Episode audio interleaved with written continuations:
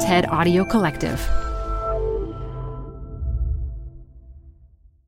Canva presents stories to keep you up at night. It was an ordinary workday until The Singapore presentation is at 3 a.m. the office was shocked. But That's when we sleep. Maya made it less scary with Canva. I'll just record my presentation so Singapore can watch it anytime. Record and present anytime with Canva presentations at canva.com. Designed for work. This episode is brought to you by Progressive. Most of you aren't just listening right now. You're driving, cleaning, and even exercising. But what if you could be saving money by switching to Progressive? Drivers who save by switching save nearly $750 on average, and auto customers qualify for an average of seven discounts. Multitask right now. Quote today at progressive.com. Progressive Casualty Insurance Company and Affiliates. National average 12 month savings of $744 by new customers surveyed who saved with Progressive between June 2022 and May 2023. Potential savings will vary. Discounts not available in all states and situations.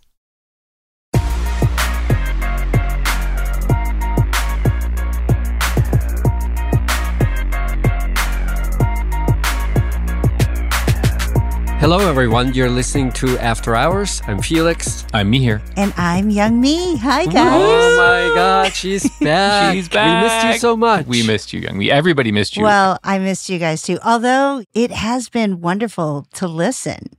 You know, the ones where it's just the two of you are my absolute favorite. Although I do also love when you bring in our friends. I mean, it's been wonderful listening to Sarah, for example. Yeah. Yeah. What a great addition. We were so lucky with our guests. Yeah. Everyone was really fabulous. Yes.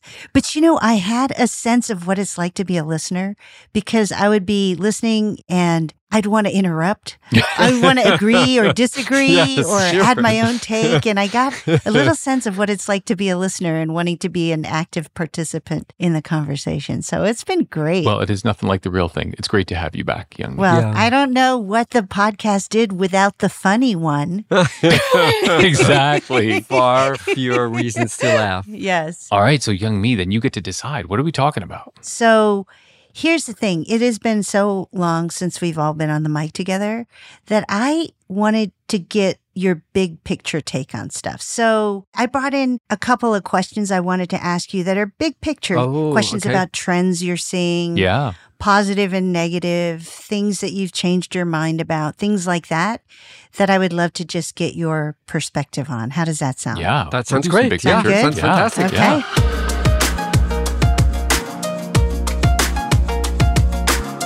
Okay, so my first question for you guys is what do you think is the most troubling trend we're seeing in business or society today? I do want to get more optimistic in a minute, but let's start there. For me, it's definitely polarization and Mm. how divided the country feels just about in every respect. Mhm. And business is actually part of it now. Just think about the controversy around Disney stance and the exchange in Florida, Mhm. where the battleground is not just politics. The battleground is business and society. The battleground is often friends. The battleground is families. It seems to be everywhere. And because there's no clear end in sight, I find it really exhausting. Perhaps the only light at the end of the tunnel that I recently saw was Danielle Allen, a colleague of ours at the Kennedy School. Mhm. She wrote this really beautiful op-ed for the Wall Street Journal when she pulled back from the governor's race in Massachusetts. And one of the things that she pointed out that I had never really thought about was maybe it's not really the people who are divided. Maybe it's mostly the political apparatus that makes it look like there's so much division. And a point that she made about state ballot measures that I thought was very interesting is that when you look at these ballot measures, so these are local or statewide elections, you see states do things that really are at odds with this notion of there's a battleground everywhere. Florida, for instance, two thirds of voters decided that they wanted the voting rights of former prisoners restored. Mississippi, 73% of voters supported a new flag that did take away the emblems of the Confederacy. And her point, which I really loved, is maybe it's Congress, maybe it's the two political parties Mm. that now have a vested interest in keeping polarization going. Two parties that have essentially eliminated any form of political competition. Mm. And all they're doing is I'm sorry to say, a group of older people, half of the senators are now older than 65 year old, who battle it out in ways that make everyone else really miserable. And the maybe depressing or not so optimistic end of the story is Danielle Allen didn't make it into the primary. Why? Yeah, because the Democratic Party is a very powerful gatekeeper and they're keeping out exactly people like her who have a very different vision of what the country could be and how we could work with one another. You know, I'm going to hop on here because mine was very similar to yours, Felix, except coming from a slightly different angle. And that is, I fear that we are losing our ability to solve problems of any sort because the pandering among our political leadership and more broadly our national leadership, I think has reached new extreme levels. Mm-hmm. So, one example I would cite we're in the middle of a pretty rough economic patch right now. Yeah. Inflation is still very high. We're seeing these huge drawdowns in the market. There's lots of uncertainty. And the solutions being thrown about by our political leaders are, in my mind, the worst kind of pandering, whether it's loan forgiveness or price control legislation or corporate taxation, whatever. Not that these are not serious ideas that should be discussed, but the way they are being talked about without any consideration of the negative trade offs, I think is so disingenuous. And it would be one thing if these were simply expensive mistakes we were making of the policy sort, but they're not only expensive, but they could possibly make our problems even, Even worse. Right. yes. Another example Yeah. is the Supreme Court, Mhm. which has demonstrated that it is willing to throw out half a century of precedent to pander to a subset of the citizenry that has, for a variety of reasons, a disproportionately loud voice in our political system. And I think we are at risk of becoming a nation so mired in cynicism that we are no longer able to move forward in a productive way. Hmm. It is this polarization that's been entrenched, not just in our political apparatus, Felix, as you said, but in the way now our politicians behave, and even beyond politicians, our national leaders writ large, whether it's the Supreme Court or other leaders. And as a result, it is breeding a kind of cynicism. You know, I used to think of cynicism as almost being a rite of passage. When you become an adult, you go through a stage when you're cynical. Yes, and you yeah. see this in many young adults. Mm. And now I fear that it's become a permanent state. Yeah. It's become a permanent state among youth, among older people, among our leadership.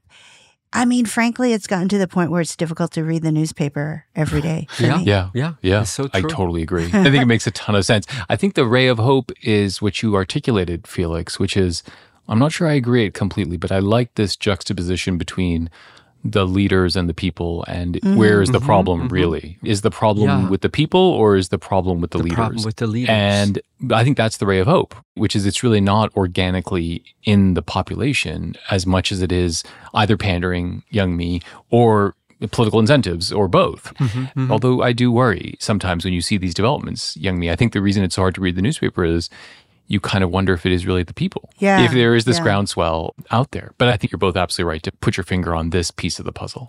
But Mihir, I remember a comment you made months and months ago when we were talking about work from home. And you were offering up the virtues of going to the office. Right. And one of the things that you said was it's good that we have to rub up against people who are different from us in the subway or in the workplace, that we have to work with people who we wouldn't normally be friends with.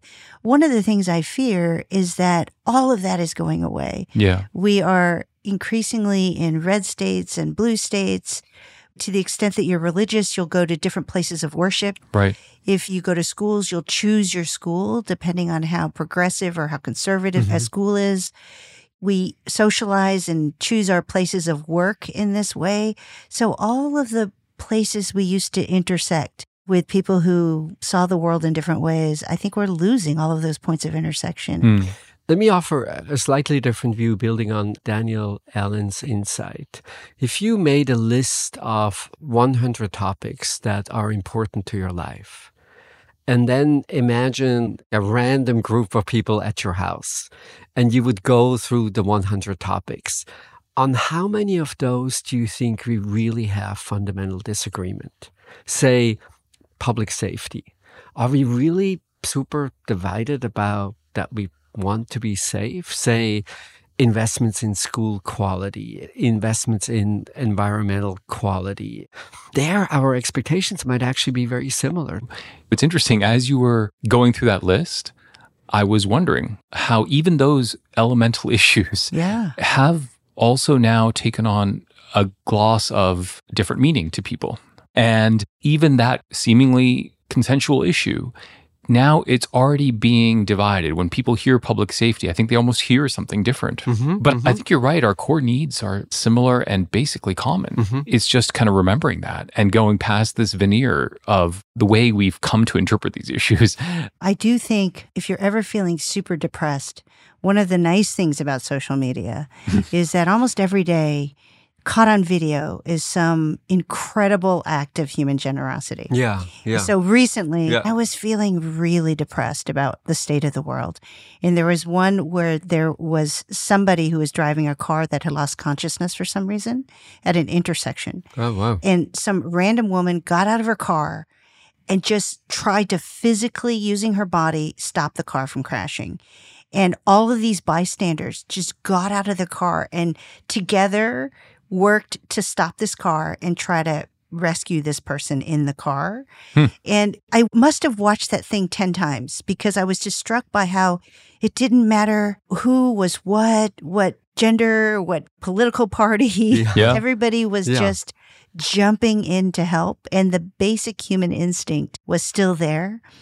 It sounds so corny, but I really needed to see that that day. Right. Well, and it's not just you. I mean, the virality of those clips speaks to this need. Yes. I Yes. think Mhm. speaks Yes, to why we want to feel like that. Yeah. Like commonality. Yeah. Exactly. Mihir, is your troubling trend the same as this one or different? It's not. It was a little bit different, but let me try it out on you, which is I've kind of worried about what I'm going to call this great period of magical thinking. So I think there's magical thinking everywhere, and it worries me. And I worry about how pervasive it's become. So magical thinking is a little bit of a detachment from reality, the belief that traditional patterns and traditional ways of doing things are not required. We can just invoke new ways all the time. And so I think that's true in so many ways today. I think it's kind of true in the labor market. We have a lot of people convinced that they don't need to do things traditionally. They don't need to be mentored in a workplace. We have that in finance all over the place. Mm-hmm. I think we have magical thinking about some of our problems in society. I think a lot of magical thinking is about what companies can do in the world as opposed to what politics can do in the world. In a way, it's wonderful to be optimistic and to be hopeful. But I wonder if we're teetered into a place where we have just become a little bit detached from reality. And of course, that's all been accelerated over the pandemic and over this very exceptional period and over 10 years of really exceptional period. But I think part of what's happening is that in financial markets, that's getting unwound. And it's actually quite destructive to spend a long period of time thinking magically. and maybe analog summer didn't really work. but I'm thinking like this kind of great era of magical thinking will prove to have been very hard to kind of escape from and very hard to come down from. That's my trend that worries me. I think I know exactly what you're talking about. Although I'm wondering if it's magical thinking or just a function of whether or not you've lived through cycles. Right. If you're a young adult, your only reality is the reality of the last decade. That is your reality. And so, for example, you've only known low interest rates. Your calculus of what was actual risk versus reward was based on that reality. And so, therefore, was it magical thinking or was it simply a reflection of the reality we have been in? And it only looks like magical reality if you're, frankly, old enough like us to have lived through cycles and have seen how hmm. these things expand and contract over time. I think you're absolutely right. I guess the only thing I would say is it feels like a particularly long period of suspended animation, a particularly long period without a reality check. And some of those trends, like low rates, it's almost 25 years of a declining rating. Mhm, it's not mhm. just like five years. But in that case, rational behavior would be to adjust to a world of low rates and act accordingly. Mhm. Well, it is extrapolation. I think what people are doing Yeah. is extrapolating a lot. Yes. You take the recent past and you extrapolate it. And that, I think, in this case, is a lot of magical thinking. It's even in our expectations about what companies do, what societies will be. I don't know. Does it ring true to you, Felix, at all? My take is maybe a little different. So I think it's true on the inflation side, obviously, that we haven't had very high inflation for a very long time. But when you think about the business cycles overall, we're now going through a pretty serious dislocation every decade or so. So 2008, 2009, the Great Recession, the 2000 meltdown of the internet economy. Hmm. So every 10 years, we get this really amazing crisis that is really hard on people that makes it really difficult. Not so long ago we talked about the millennials as the generation that would never really be able to catch up with everyone else just because they have gotten off to such a difficult start in the business world and economically speaking more generally. But something what you said Mihir rang true despite i think there's much more up and down than we often i guess than we often like to remember I was going to call it some sort of a casino mentality. Mhm. It seems that people are really impatient. And on the one hand, I love that. I love the fact, for instance, Right. how our students are thinking about, I want a job where I can really make a difference. And that's lovely and wonderful. Right. I think it's one of the best things about this generation of young people that they're impatient. But then impatience also implies the sometimes boring, sometimes tedious work that you need to do in order to create really long and enduring success. That has fallen out of fashion. Yeah. And I feel this casino mentality somehow get rich quick without much effort. Yes. That's sort of the mental model that we now all have. Exactly. I think you both are elaborating exactly what I was trying to get at more eloquently than I did, which is not just in finance, but in the labor markets. It's a impatience and it's a belief that the models that are represented in the world as being accessible are available to everybody and are common mm-hmm. when in fact they're not. And these older methods, whether it has to do with saving or whether it has to do with the way you work or the way you start things, are viewed almost as anachronistic and almost as silly. Mm-hmm. Those are the rules you thought you had to follow, but we have new rules.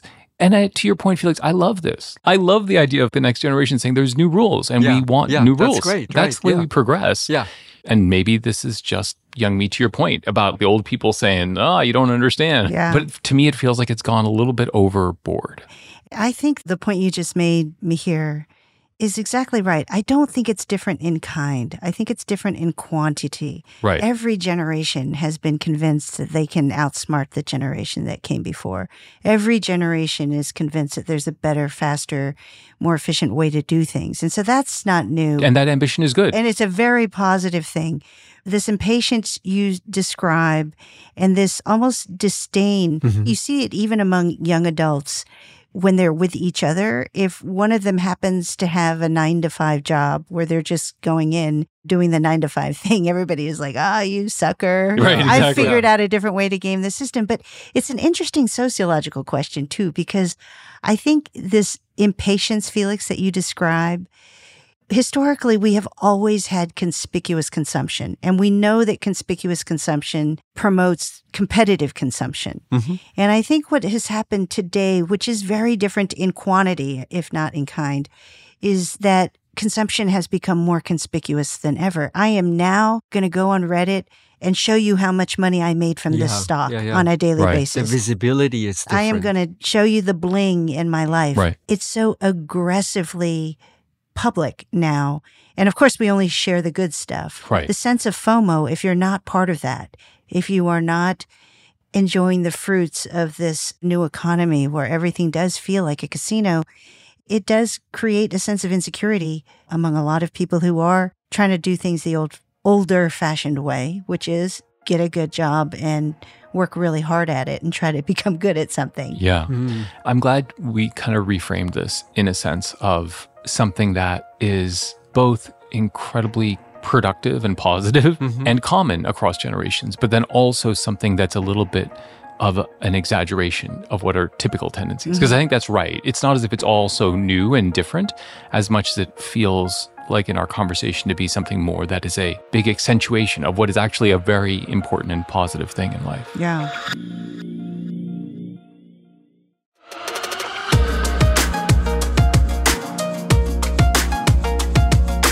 So, my next question, so that this podcast isn't too depressing. Yeah, no kidding. So, let's turn to positive trends.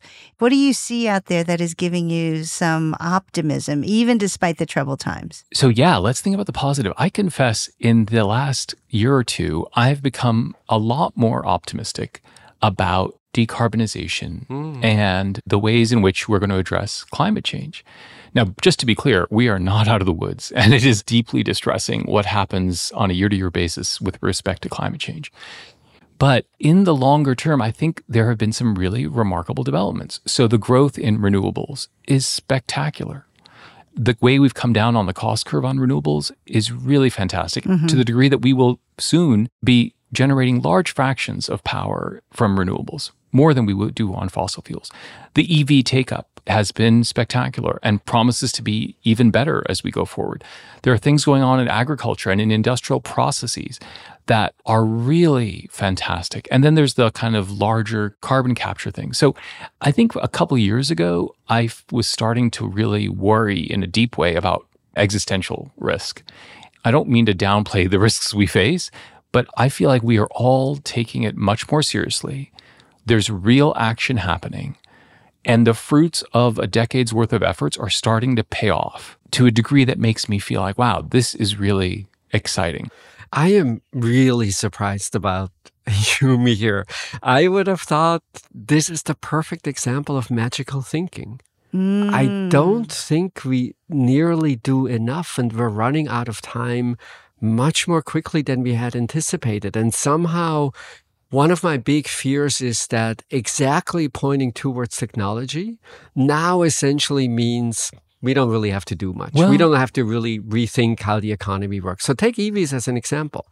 Optimistic expectations for rich countries like the US say maybe in 10 years, about half of all vehicles will be electric. Yeah. And of course, that's like a huge change. Is it anywhere near close to what we need to do in order to prevent the worst outcomes? No, it's not. I agree with that, Felix. But if you asked me where we were two years ago or three years ago, Okay. I would have said there is no way we're going to get to the end. Even end. more pessimistic. Well, I was, but companies are talking about it as part of what they do all the time. Mm-hmm. It is in the water with politics, and it is now technologically different than it was two or three years ago. Yeah. There was a time two, three years ago where we had leading politicians and we had a sense in which we were going to just keep doing coal. Yeah. There was a Yeah. real sense. Yeah. And that is changing. I buy maybe the change in trend, but say a recent counterexample. We desperately, desperately, desperately need a carbon tax. Right. Now we're going through a time when gasoline gets a little more expensive. What do our politicians do? We're talking about, oh, gas tax holidays, subsidies for people. Fair enough. At a time when we know, in particular the US relative to the rest of the rich world, gasoline is ridiculously inexpensive to begin with. Right. And we see like the tiniest of moves in energy prices, and we do everything to revert it. Yeah. I'll give you the counter though, right? Look at what's happening in Europe given geopolitical events about their consideration of reliance on Russian oil. Yeah. They're reconsidering it in a very, very deep way and in a very fast way. Almost in a matter of months, they are really thinking hard about a wholesale shift in the way they think about their reliance. I think that's exciting.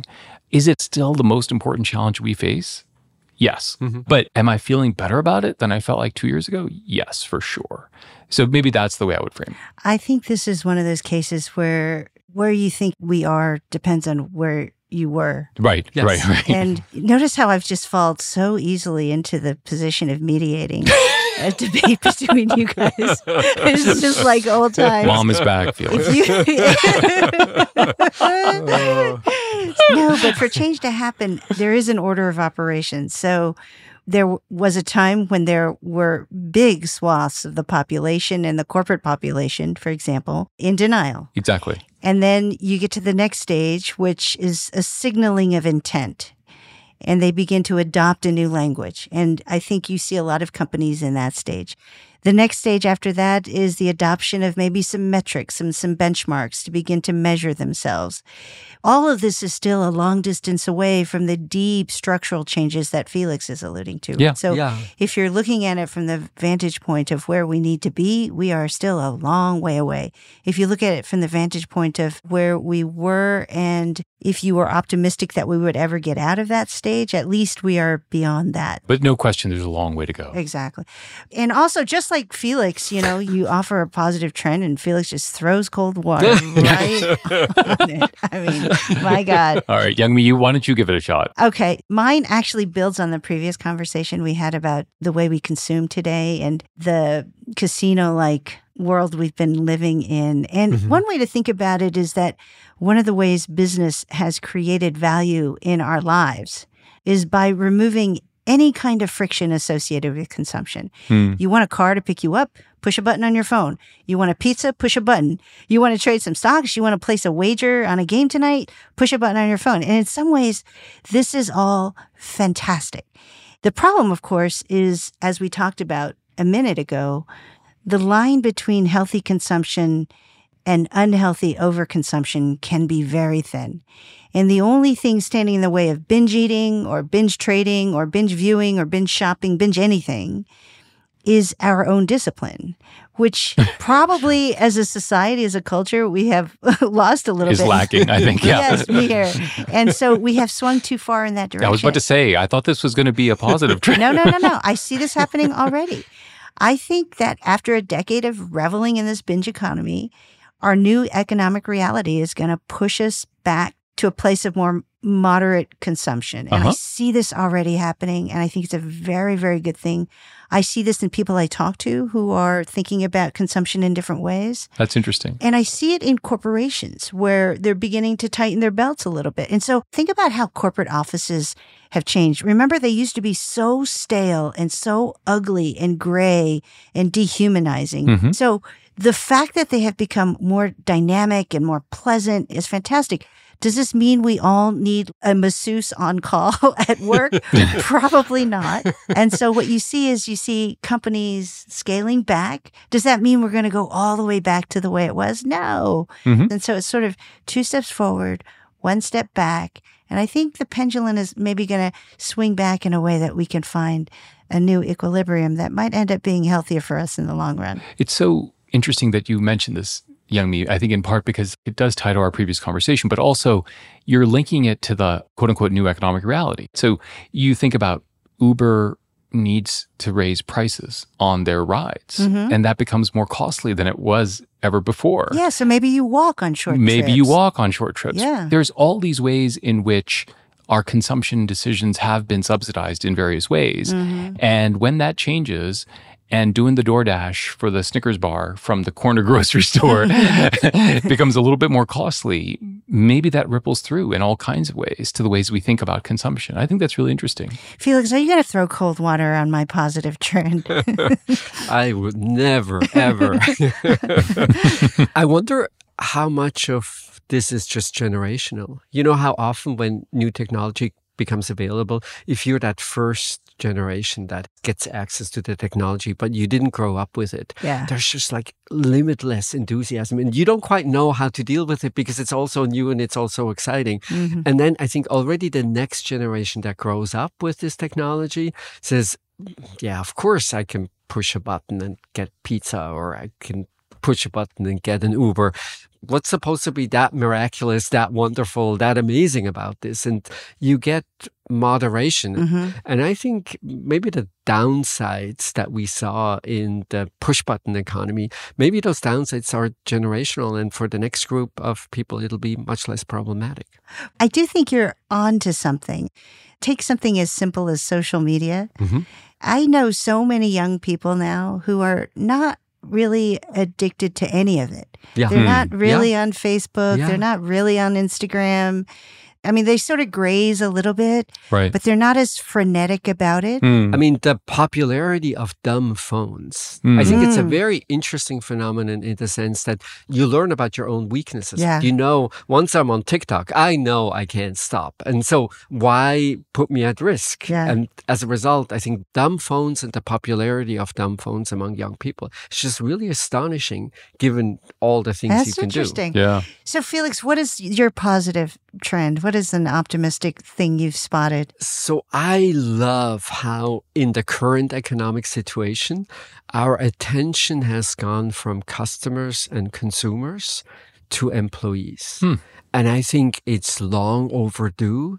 It's very healthy. And I see so many interesting innovations and work practices that I think even to the extent that interest in talent and interest in employees is just driven by we have an overheated economy and so we basically have to fight it out to get enough employees to join our organization. Even in that context i have a hard time believing that all the innovation that we now see is going to go out the window. And i'm particularly encouraged because there was for a very long time this strange difference in how we thought about customers and how we thought about employees. If you go to a customer as a corporate person, one thing you would never, ever, ever do is to say, look, our products and our services are exactly like everybody else's. But then in competition for talent, that's basically what we did all the time. We said, oh, we're paying market mm-hmm. and we have an mm. amazing culture. And then when you ask the people to describe that amazing culture, it's exactly that same description that you would see at every other business. And now I think because competition is really serious and businesses have to pay much more attention to talent, I now see interesting innovations almost every day. So let me take flexibility as one important point. Sometimes I meet executives and they tell me, you know, one big thing that the pandemic taught me is like flexibility is just really important for employees. And I'm saying, you must be kidding, right? People screamed at the top of their lung prior to the pandemic that they mm-hmm. wanted mm-hmm. flexibility, except we always said, oh, no, it can't be done. And we don't really know how to do it. And now the truth is a good number of businesses have just figured out how to do it. Yeah. And I think there won't be a lot of pressure. There won't be a lot of benefit to going backwards. Yeah, I love this idea, Felix. It relates, I think, in some ways to the way you think about value and the way you think about creating value, not just for customers, but for employees. Yes. To my eye, there's a little bit of magical thinking with this like remote everywhere. He's really pushing that phrase. I'm trying, right? But the deep point you're making is so right to me, which is identity has historically been associated with consumption.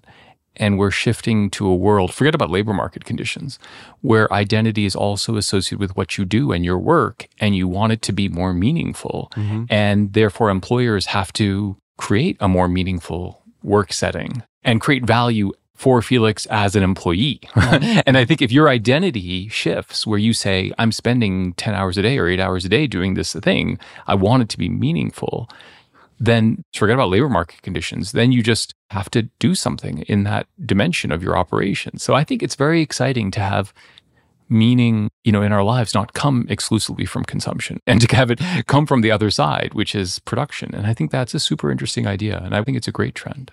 I like it. Are you more pessimistic, Youngme?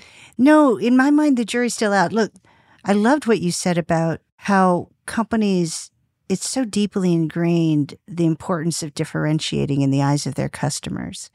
And yet it never really occurs to them the power of differentiating for their employees. And as I was thinking about this and listening to you speak about the benefits of flexibility, for example, that's a really hard one to solve. And I see a lot of companies right now trying to figure out how to solve that problem. And I see some really mixed results, to be honest. Mm-hmm. But here's what I am convinced of. If a few companies figure out how to do it well, what a point of differentiation. Mm-hmm. Yeah. What a magnet. What an unbelievable advantage that is in the labor market. Yeah. And so the fact that the last couple of years has kind of blown the concept of flexibility wide open and made all things possible. I think what you're going to see is a lot of experimentation, Mhm. and then you're going to see some companies really figure it out.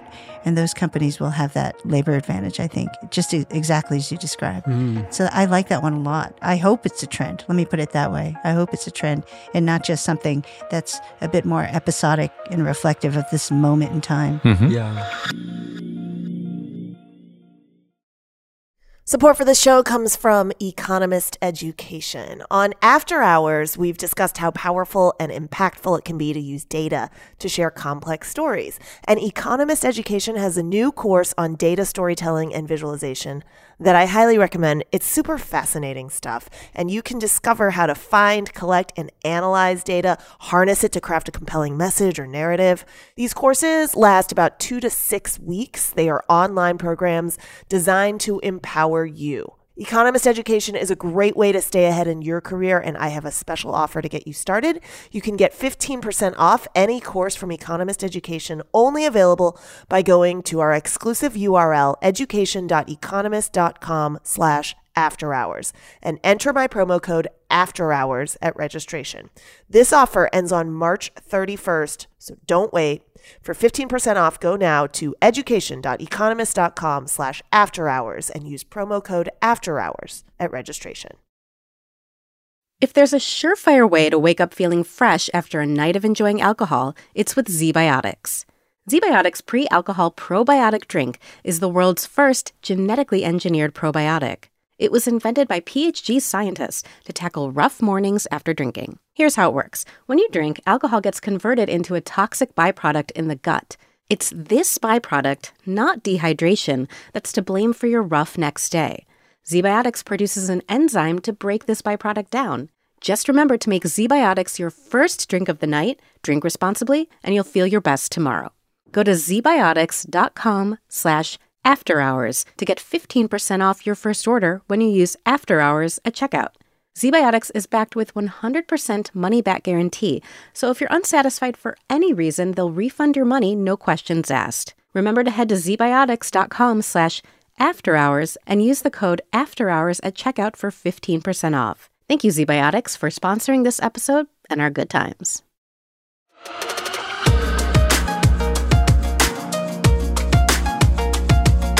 Okay, so here's my last question. It's a good one. What is something that you have changed your mind about in the past 12 months? Oh, wow. Felix, you go first. Actually, uh, something I change my mind all the time. and Okay. It's more like flip flopping than changing my Okay. mind. So That's okay. I used to be so sure how to think about globalization. And Oh, that's all the good one. benefits of globalization. Hmm. Now I'm thinking back, boy, oh boy, maybe I was really dogmatic. Maybe I was really dumb about what it really meant and all the consequences of globalization. So then, in part as a result of the research, but also in part of just what you see happening, I was much more aware of all the social costs that come with rapid globalization, with exporting jobs overseas, with import competition in many different ways. And frankly, I thought quite often about ways to soften the blow, to get better transitions, to help people along, and also realized that maybe my instinctive, super simple answer that globalization is good for the economy. It creates extra wealth. And if some people lose out, you can just redistribute that wealth. A realization that that actually doesn't work, even in places, European countries being a good example, where wealth distribution took place at a much grander scale than in the United States in response to globalization. That basically has not solved the issues. That basically Hmm. has not given us a sustainable path towards globalization. And then now for the last couple of weeks, there is the baby formula disaster, uh, which now makes me think, really? You're not allowing European formula to enter the United States at Yeah. a time when desperate parents are looking for baby formula and it all comes back 360 degrees where I'm thinking, no one can tell me baby formula that is safe for Europeans is not safe for American families. And no one can tell me, which is the official reason why the FDA is not allowing European formula is because the label is not quite right. no one can tell me that the label is more important when in fact we know the product is of equal quality, maybe better quality. And so I am just pulled back and forth on this globalization question. Mm. Sometimes I see these examples where it's just ridiculous when we have closed economies. And then, of course, I know about all the social costs of doing it differently. Stay strong. I, I, thought you were going to say stay confused. No, I was no. going to say stay strong. I'm with. Yeah. I'm. I'm so on board. People have, I think, gotten confused about globalization, and I think the virtues are remarkable. And I get your concerns about how we do these redistributive things. But man, stay strong, Felix. Just keep believing, boss.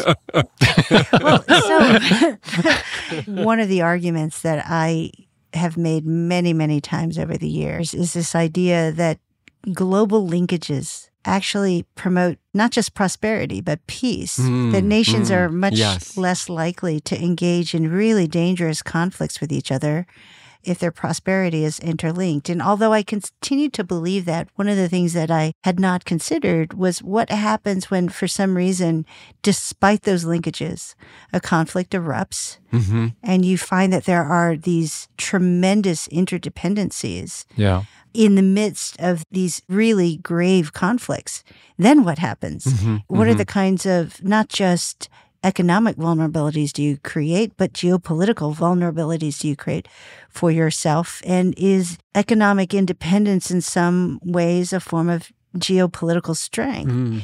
All of these arguments are starting to get turned on their head a little bit. And so, like you, Felix, I too am confused. Your point about global conflict is so good. Well, thank you, Felix. How can it be that we were so focused on the probability of an adverse event. Yes. Without then at the same time thinking through and how bad is it going to be if it happens nevertheless yes. yeah it's yes. such a trivial mistake in thinking about issues it really is i am reminded of the churchillian adage about democracy okay i can't remember it exactly but it's something along the lines of it's like a horrible way to run the world except for all the others.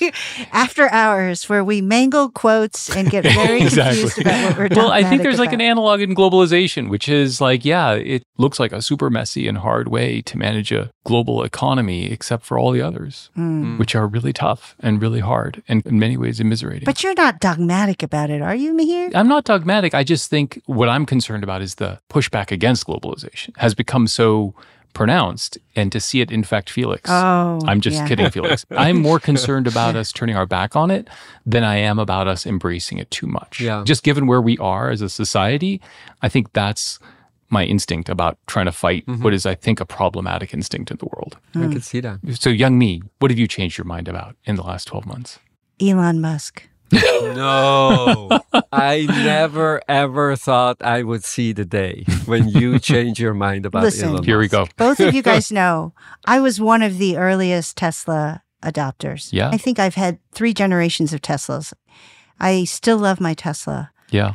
This is a man who has created so much value in the world. If you had to identify one person who's done more to push the very stubborn car industry into EVs, as you put it, Mihir, this trend, mm-hmm. it would have to be him. I mean, what he's doing in space at a fraction of the cost of what NASA was ever able to do is simply astonishing. Wired magazine recently had a story about how he was able to scramble to get Starlink internet access to Ukraine within days of the invasion, which not only aided the citizens of Ukraine, but also aided the Ukraine and continues to aid the Ukraine military in the battlefield. This is real value creation. He is simply one of the greatest entrepreneurs of our generation. Yeah. Yes. And yet, oh my gosh. I think Elon Musk has become emblematic of this phenomenon that increasingly irritates me. And it's a phenomenon I refer to as the phenomenon of sore winners. Mm. And what I mm. mean by that is our economic system, like any economic system, produces winners and losers. Now, it's one thing if you happen to be someone who has been left out of the enormous prosperity of the past decade. It's one thing for you to be bitter about it. It's totally understandable. The system has not worked for you. And so, of course, you're sore about it. It is another thing entirely to be someone who has won the economic lottery of life and yet still carry yourself with anger and bitterness And victimhood. and yeah. victimhood. And this is what I don't understand. I don't understand the attitude, the disposition. So, for example, Twitter is broken. I think everyone agrees. But rather than, hey, how can I fix this? It's like, let's set this thing on fire and see how many people we can ridicule along the way. It's very disappointing, I have to say. By the way, I think the entrepreneurial instinct to want to go in and fix things that you think are broken, I think all of these are really good things, but I would prefer the instinct come from a good place, Hmm. a constructive place. When it comes from a, you guys are idiots and I alone have all the answers. And if you don't agree with me, I'm going to make you look extremely foolish or I'm going to take my toys and go home. Right. That's what I don't like. So I don't get sore winners. If you have won the lottery of life, the winning should create a state of grace, I think. And so it's very, very disappointing. Yeah. And the victimhood is bewildering, quite honestly, and not constructive and not helpful. Yeah. Do you think the two things are linked in the sense that if you think you can change the car industry, you have to start from a point of disdain. If you look at the car industry and you think, oh my God, it's amazing what they have done, Yeah. you're probably not going to change it. But if you start from a point of disdain, it's like, oh, all this trivial stuff that they do and don't do very well, and there's all this opportunity. And that same disdain then extends to companies and people like Twitter. Do you think it's the same or it's different? I think it comes from the same place. Being an entrepreneur of that scale, I think it does require some amount of hubris for sure. Sure. But I would liken it to there were many decades where Bill Gates was the bad guy. Mhm. He was the immature entrepreneur that was disdainful of the entire computing industry. And then he sort of graduated from that to Right. become Yep. sort of an elder statesman. And so Exactly. he has this Gates Foundation. Let me give you an example. One of the things he's trying to do is he's trying to cure malaria.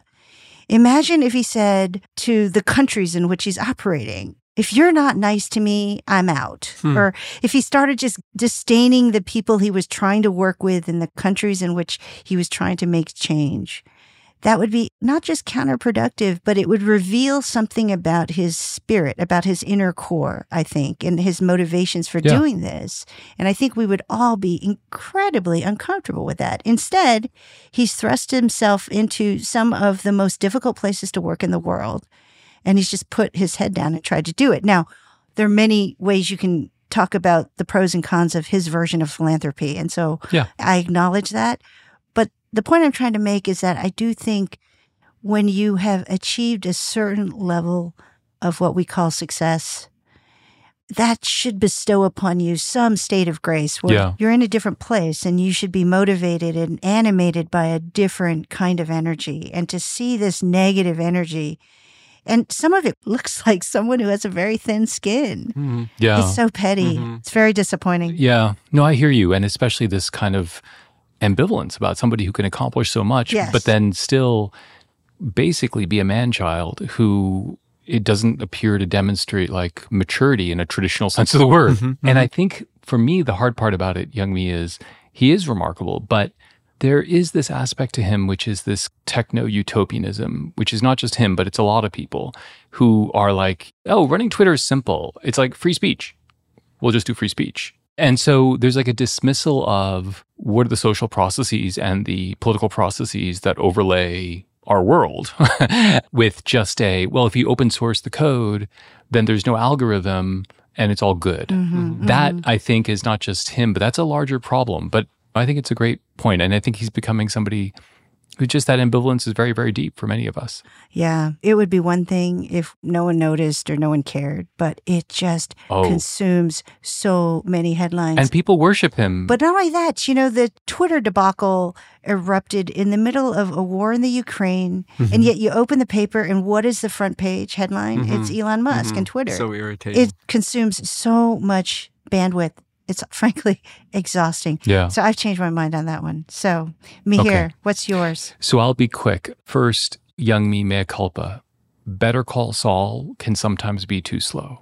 Oh, oh my God. I'm sorry. I took me a long time to get there, but this season it's a little bit too slow. So I understand where you're coming Thank from. you. I don't agree generally, but it has My become too husband slow. watches it. The only thing slower than that that he watches is The Mandalorian, which honestly, it's like watching wallpaper. Like nothing happens. okay. Yeah. Well, maybe I should try it out. but seriously, I think the thing I've changed my mind about goes back to our first conversation, and I won't dwell on it too much. And Felix, it goes to your point about globalization. I think 12, 14 months ago, I thought we had reached peak politics and that politics would begin to recede mm-hmm. in the world mm-hmm. as a force. Yeah. And for example, on your globalization story, that the economic gains would become more evident to people and we would figure out these mechanisms. Or alternatively to our original conversation, that people would be exhausted about talking about politics, mm-hmm. that somehow it would recede. And both domestically, that was wrong in the US. And I was wrong to think about it, obviously, on a global stage. So I have mm-hmm. just come to reappreciate the dominance of politics in our lives for the foreseeable future. Mm. And that doesn't make me feel terribly happy about it, mm-hmm. but I just mm-hmm. see these problems as more long lasting, as more complicated, and more prone to bad outcomes than I might have thought 12 months ago. I think I was just a little bit too rose tinted about those problems. And I think I've really changed my mind about that in the last 12 months. And it goes to all the things you said at the top of this podcast. I think it's more deep and it's harder than I understood it to be. Mihir, so congratulations. I wanted to end on an up note, and you brought us right back down. that might be the lowest point, really, of the entire conversation. I don't even know. Say something positive. Nothing. You got nothing. But it's all going to be okay.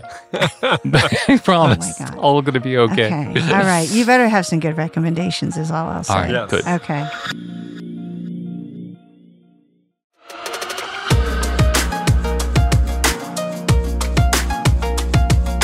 So, recommendations. Youngme, what did you bring for us? And Youngme, you get extra ones. Okay, thank you. so I have two. So my first is a show called Slow Horses on Apple. Have you guys seen this? No. No. Oh my God. It is right up both of you guys' alley. I promise you, you will love this show. It is a show about this team of disgraced MI5 agents. It's set in London. See, Okay, already, you got look, me. both of The- You got yeah, me. the I audience can't You're see, easy, but Mihir. Mihir You're just so perked easy. right up. Okay. and when I say disgraced, I mean every member of this team has done something in their capacity as an MI5 agent to be labeled persona non grata, Yeah. like utterly fail in some field assignment or something disgraceful like that. And so they have been dumped together on this team and they're now being given all of these awful, boring administrative tasks to do. and then, of course, something happens and they become involved in this really major case. It's a mini series, so it's perfect. I think it's like five or six oh. episodes. Oh, I love Yeah, this. yeah. I It love it has this. an I'm doing it tonight. Incredible cast. tonight. Cast. Gary Oldman, Kristin Scott Thomas, and others. Oh my God. And there are some scenes, like so, for example, it's episode three or four. There's just this one scene where Gary Oldman and Kristin Scott Thomas they're sitting on a bench and they're having a conversation, and just to see these two incredible actors work, it is so good. The plot is fascinating. Some really unanticipated twists and turns. I love it. I was mm. watching it with my husband, and then there was one episode where I snuck ahead and I watched an episode without him. And then I watched it with him. And it turns out when I watched it with him, there's a whole bunch of stuff I had missed it the first go hmm, round. I mean, it's great. that Okay. textured and layered, and I'm also that Yeah. slow. So, anyway, that's my first recommendation. My second recommendation, very different. It's a show called Old Enough on Netflix. Never heard of it. I think you will love this show as well. Super delightful. This is a very long running reality show from Japan. And every episode is only about 10, 12 minutes long. Hmm. Oh, wow. And what it does is it shows toddlers, little children, sometimes two years old, three years old, running errands by themselves for the first time. It is unbelievable. So, for example, a child might be asked to go to the market and purchase a list of groceries. so, it's amazing for many reasons. First, it leads to these adorable predicaments and these really sweet interactions. But mostly, it's amazing because it is a show that totally underscores cultural differences in how we think about children and their independence hmm. and their capabilities. So I raised my kids in a community where they were literally never alone. Leaving your kids alone ever, anywhere, was considered the height of irresponsibility. Hmm. If I was at the playground and I saw a child there without a parent, without a caregiver, it would have been scandalous. Hmm. So to watch these little children venture out into the world and conduct these tasks on their own is mind blowing Oh, that's and great. delightful sounds and such a window into cultural differences. So I highly, highly Wow. recommend it. And like I said, every episode is like a snack because it's only about 10 or 12 minutes long. So you just get like a little snack at a time. It's really nice. Wow. That sounds good. I think my That sounds daughters amazing. saw the SNL spoof of it. Oh, Now they that you did. mention it, Oh, and they told me about it. Except it replaces the three-year-old kid with like the thirty-five-year-old man who can't deal with reality. That's great. Okay. So, Felix, what did you bring in? So, if a social scientist were to study my web behavior sometime in the future, that would make for an exceptionally boring study. like at this point in time, I don't even really know why. I go to the same websites over and over again. I know the internet is rich and somehow I don't really make use of it. But so every now and then I give myself a jolt and I say, you have to venture out, you have to find new things. And I did this by looking at food websites that I wasn't aware of. And then, of course, it's what's true and amazing about the internet is there's just everything you can imagine and many hmm. things that you cannot. And so hmm. I wanted to recommend two websites that I came across. Okay. The first one is called copykat.com, cat with a K. And it's a website of recipes of products that you get from restaurants. So say you love blueberry muffins at Starbucks. Oh. You go to Oh. copykat.com Oh. and you find the recipe that Oh, I love that. mimics Oh. the blueberry muffins. Yeah, and I so see it. it's all the big chains, all the big restaurants. If you have something you really love, you go there and it will give you the recipe. Oh, this That's is so great. I'm looking at yeah, it. Yeah, it's fantastic. They even have it by restaurant. Like you can go to they Yes. by Olive Garden. restaurant, yes. Yeah. Oh, my by goodness. food group, by restaurant, every which way you want. The second website that I came across that I wanted to recommend is something called supercook.com. And that is you type in the ingredients that you have in your fridge and it gives you recipes what you can make. And not one recipe. you know, you're left four and a half ingredients. And and the website is very explicit. It says we assume you have salt always, but other Right. than that, no preconditions. So you have four and a half ingredients, and you get like 157 recipes. Oh my gosh. Nice. I have an eggplant and a potato. What can I do? yes, exactly. wow. Yes. Fantastic. I'm going to yeah, check really, out both of really these. wonderful. This is awesome. Okay. Mihir, what did you bring in? So I'd just like to note that you both brought in two and that I brought in one. Just oh. for the record. Ooh, okay. You're practicing moderation, are you? Exactly. that will not really change the overall balance in a meaningful way. I hope Fair you're aware of that. Fair enough, Felix. So I wanted to follow up on my Taki Fuego and provide another. Wait, what? You're whatty whatty? So I wanted to follow up on my recommendation for Taki Fuegos, which is a chip that is really spectacular that I mentioned in passing two weeks ago with another unhealthy food suggestion. So my unhealthy food suggestion is all things red velvet. All things. All things All red oh, velvet. things- So recently made red velvet brownies. This is one recommendation. He's got No, like but an it's like the whole theme. It's the universe of red velvet. I've made product red velvet cake, but it's not just red as velvet one cake. recommendation. Exactly. All Wait, red velvet What things. is the difference between red velvet and reddish tinted chocolate? Well, it's a good question. So, A, of course, is the cream cheese frosting. Oh, okay. B, there's typically some buttermilk or some more vinegar in the red velvet versions and the chocolate cakes. Okay. And then finally, it's red. Yeah. Uh, no, it's Yeah. Yes. it's a Okay. sponge kind of cake as opposed to like a thicker cake. yeah, this texture is different. The You're texture right. is different. Yeah. So anyway, I am just going to recommend as a decadent thing if you haven't done something red velvet, but it's not just cake. You can do brownies, you can do whoopie pies, you can do cookies. It always is a winner. Red velvet is like the most bankable flavor combo that you can think of in the sweet area. There you go. Wow. I'm recommending all of things red velvet. Wonderful. Okay. Good. Wow. That was um Rich. that was rich. no, that made me hungry. So doing this in the evenings was never a good idea because it makes you want to eat. So true. Yes. There you go. Speaking of which, we're out of time. Thank you for listening. This was After Hours from the TED Audio Collective.